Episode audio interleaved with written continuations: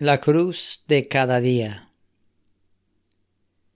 En una publicación anterior del blog, dije que había dos cosas principales que había malinterpretado y tergiversado en mis primeras enseñanzas y escritos de hace años, las cuales fueron, uno, la naturaleza de la obra consumada de Cristo y cómo se aplica al creyente, y dos, la realidad y necesidad de la cruz diaria o la cruz de cada día.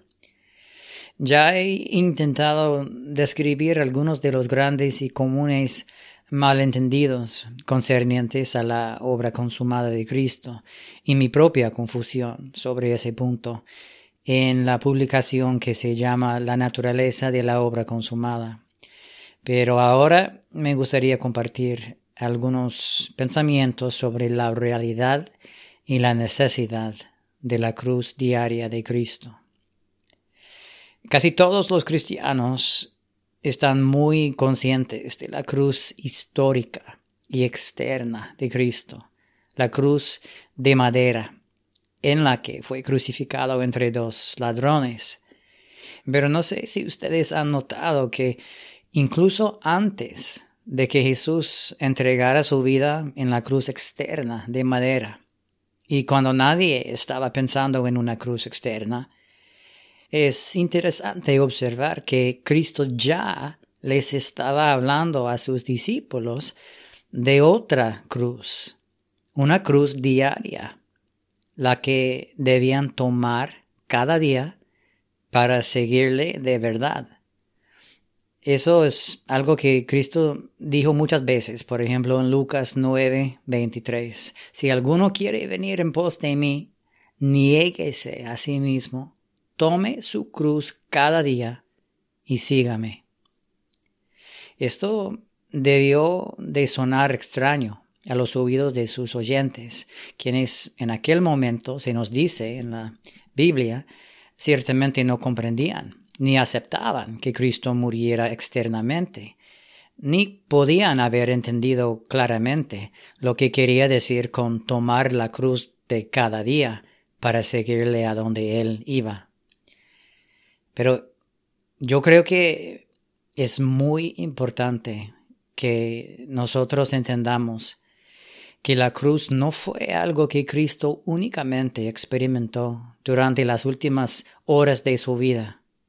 La cruz, la cruz diaria, era algo que él conocía, de lo que hablaba, que abrazaba, que tomaba y cargaba cada minuto de cada día de su vida como hombre. La cruz externa de madera solo fue como el golpe final, la muerte de la vida externa de la naturaleza del hombre. Pero la cruz interna era una experiencia diaria, una continua negación y muerte a toda voluntad independiente y vida propia como hombre, en perfecta sumisión a la voluntad y poder del Padre. Si bien es absolutamente cierto que Cristo en su encarnación nunca pecó, y que era por eso el Cordero de Dios perfecto y sin mancha, pero también es importante entender que entró en la condición del hombre en la caída. Es decir, no entró en la condición en la que estaba Adán en el paraíso antes de caer, sino en la condición del hombre después de haber caído. Por eso Cristo estuvo sujeto a debilidad. De hecho, dice en 2 de Corintios 13, 4, fue crucificado en debilidad. Cristo tuvo un cuerpo mortal. Estuvo sujeto a los elementos, al calor y al frío, al cansancio, al hambre, a las emociones dolorosas. Se llama varón de dolores, experimentado en quebranto. También estuvo sujeto a toda clase de tentaciones y asaltos del enemigo. Hebreos 4 dice, fue tentado en todo, según nuestra semejanza, pero sin pecado. Y también a la maldad, a la ira y a la violencia de los hombres perversos. Él entró en nuestra condición caída, no para ser inmune a ella, sino para vencerla por el Espíritu de Dios y, como he dicho en otra parte, para luego compartir su vida vencedora con todos los que la recibieran. Y por eso dijo, cuando sea levantado de la tierra, a todos atraeré a mí mismo. Pero el modo en que Cristo venció a todos los enemigos, todas las tentaciones, toda debilidad, toda voluntad humana independiente, diciendo siempre, no se haga mi voluntad, sino la tuya, Padre. E incluso la muerte no fue únicamente por medio de la cruz de madera de la que colgó durante las últimas horas de su vida, sino también por medio de la cruz diaria que cargó y les dijo a sus discípulos que ellos también debían tomarla y cargarla cada día. Entonces, ¿qué es esta cruz diaria? Creo que es de gran importancia que cada cristiano conozca y experimente la respuesta a esta pregunta. Es algo descrito y exigido por casi todas las páginas del Nuevo Testamento, de una manera u otra, y sin embargo sigue siendo un misterio o una ofensa para un sorprendente número de cristianos. En pocas palabras, yo diría que la cruz diaria es una continua negación a toda voluntad del yo y una sujeción interna al poder justo de Dios que destrona y crucifica la voluntad caída y la naturaleza de la carne en el hombre. Al igual que la cruz de madera, la cruz diaria es un instrumento de muerte y es el camino para experimentar la vida de resurrección. Pero la cruz diaria no es un instrumento externo de muerte que solo mata el cuerpo externo, sino más bien una continua muerte interna, que mata de hambre, reduce, circuncida, crucifica y libera de todo lo que ha crecido en el alma del hombre, aparte de la naturaleza y voluntad puras de Dios. Tomar la cruz cada día significa vivir de tal manera que eres cuidadoso y vigilante para permanecer bajo su peso. Quiero decir, bajo su influencia, bajo su juicio, en su luz, llevando el yugo de la verdad donde quiera que vayas y experimentándola como aquello que continuamente expone la fuente, naturaleza y manantial de todas tus acciones, palabras, pensamientos y deseos. La cruz diaria de Cristo es el poder de Dios manifestado en ti para exponer, para juzgar, para quitar todo lo que está caído de su gloria.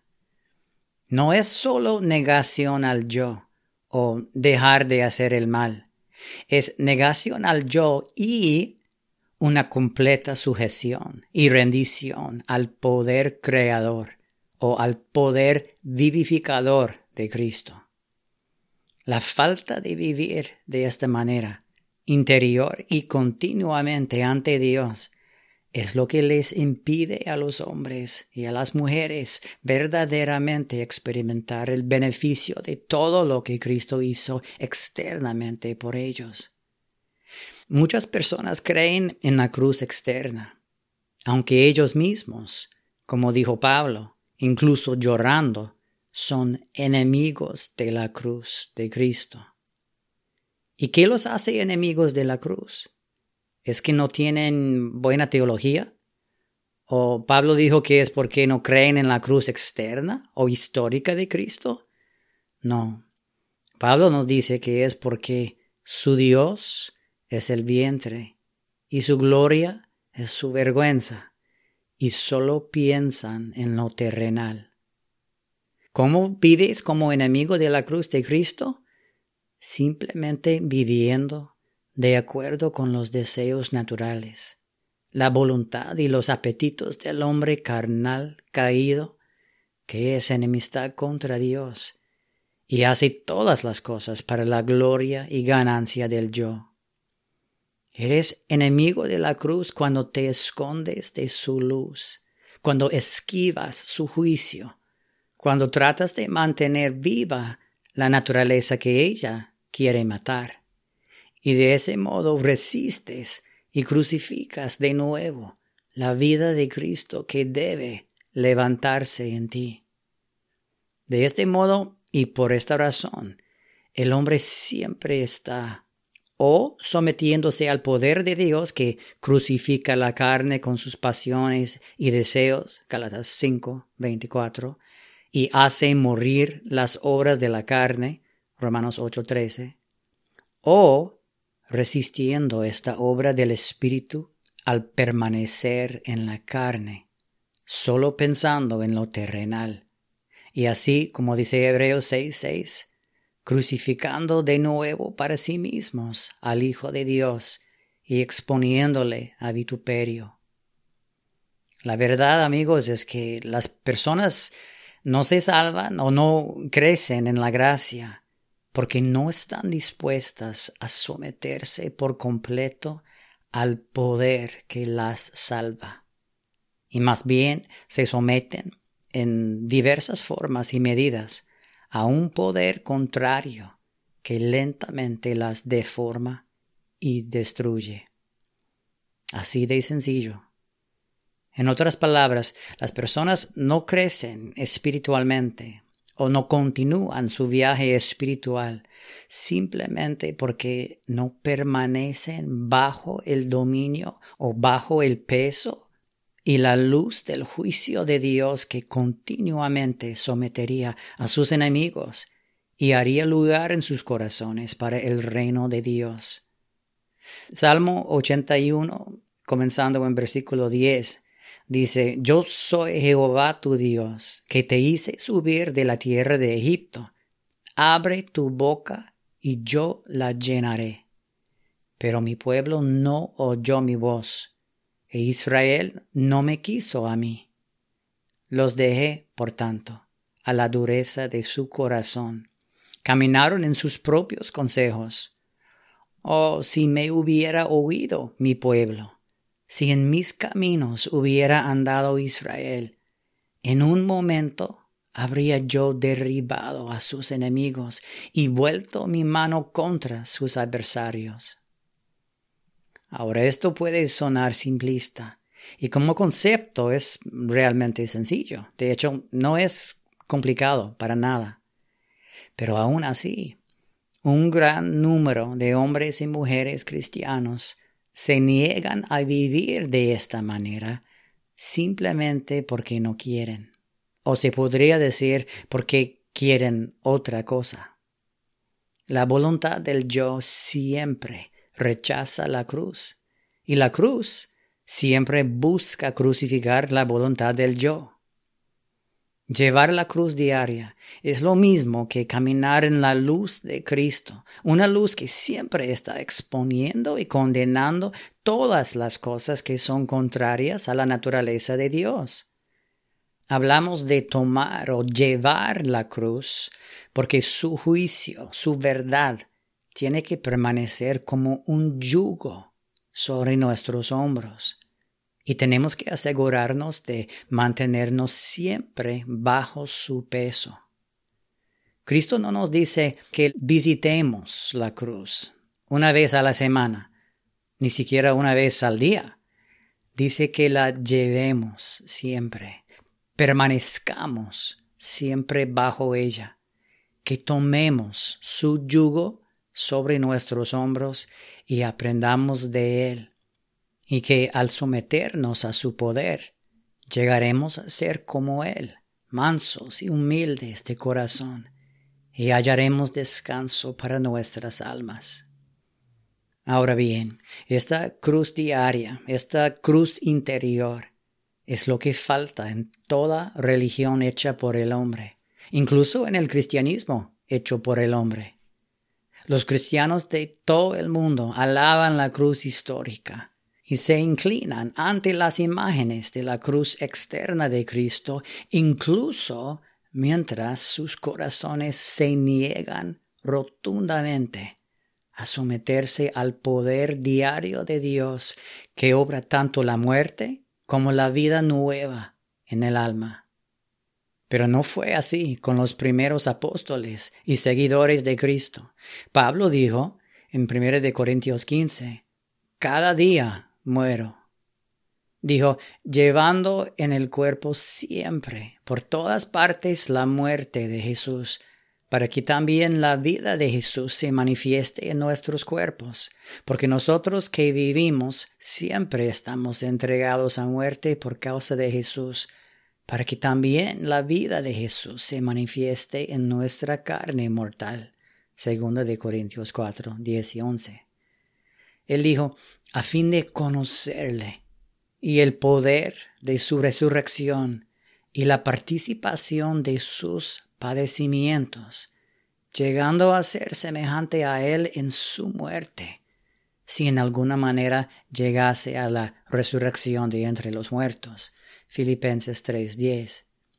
Pedro, en 1 de Pedro 4, dice, puesto que Cristo ha padecido por nosotros en la carne, vosotros también armaos del mismo pensamiento. Pues quien ha padecido en la carne, terminó con el pecado, para no vivir el tiempo que resta en la carne conforme a las concupiscencias de los hombres, sino conforme a la voluntad de Dios.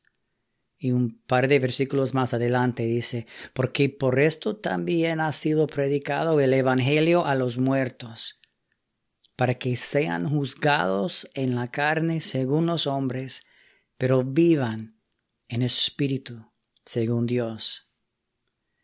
Jesús dijo una y otra vez cosas como, el que ama su vida, la perderá, y el que aborrece su vida en este mundo para vida eterna, la guardará. Juan 12, 25. O si alguno viene a mí y no aborrece a su padre, y madre, y mujer, e hijos, y hermanos, y hermanas, y aún también su propia vida, no puede ser mi discípulo.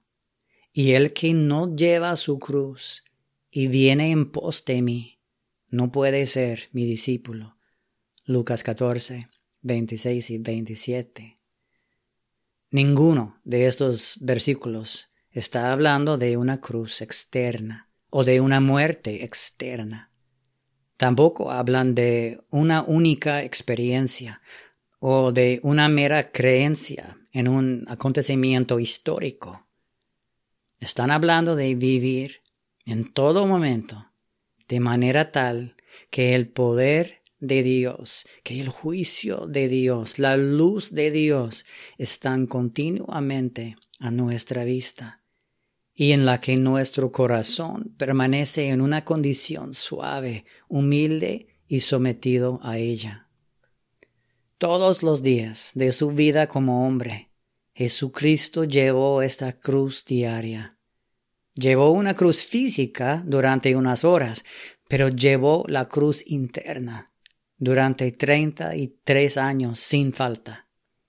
Cada tentación del enemigo era una incitación para salirse de debajo de ella como hombre.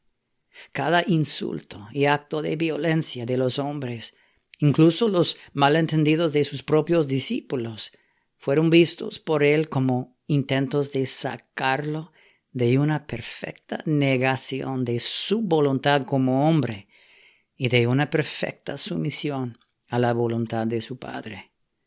A Pedro le dijo, Quítate de delante de mí, Satanás, que me eres tropiezo, cuando Pedro le sugirió que la cruz no era necesaria.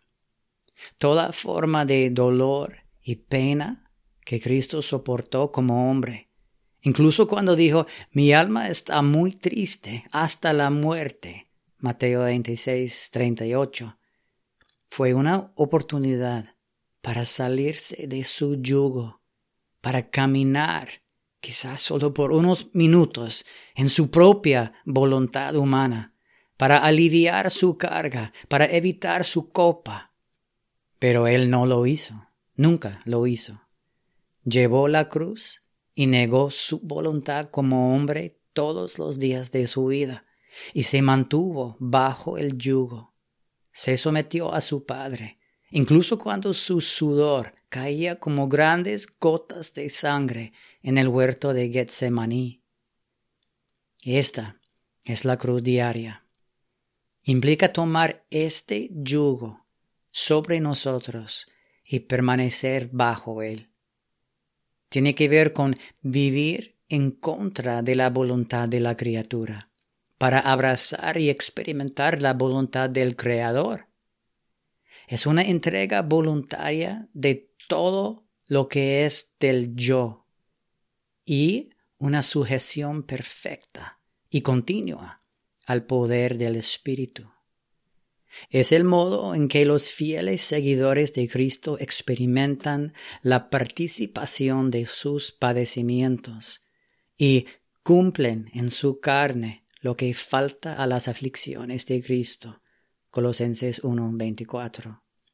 No es una mera creencia en la cruz externa e histórica, sino un volverse diario una búsqueda diaria y una entrega diaria al poder de Dios que hiere la cabeza de la serpiente en nosotros y redime al hombre de la caída.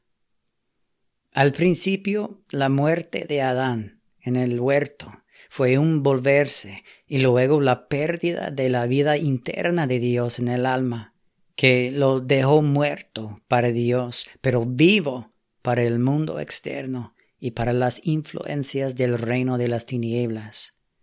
Y ahora, nuestra participación de la muerte de Cristo o nuestra cruz diaria es una sumisión continua a la luz y al poder de Dios que expone, debilita y crucifica en nosotros todo lo que ha crecido en nuestra condición caída es decir, todo pecado, toda voluntad propia, todo orgullo y deseo carnal.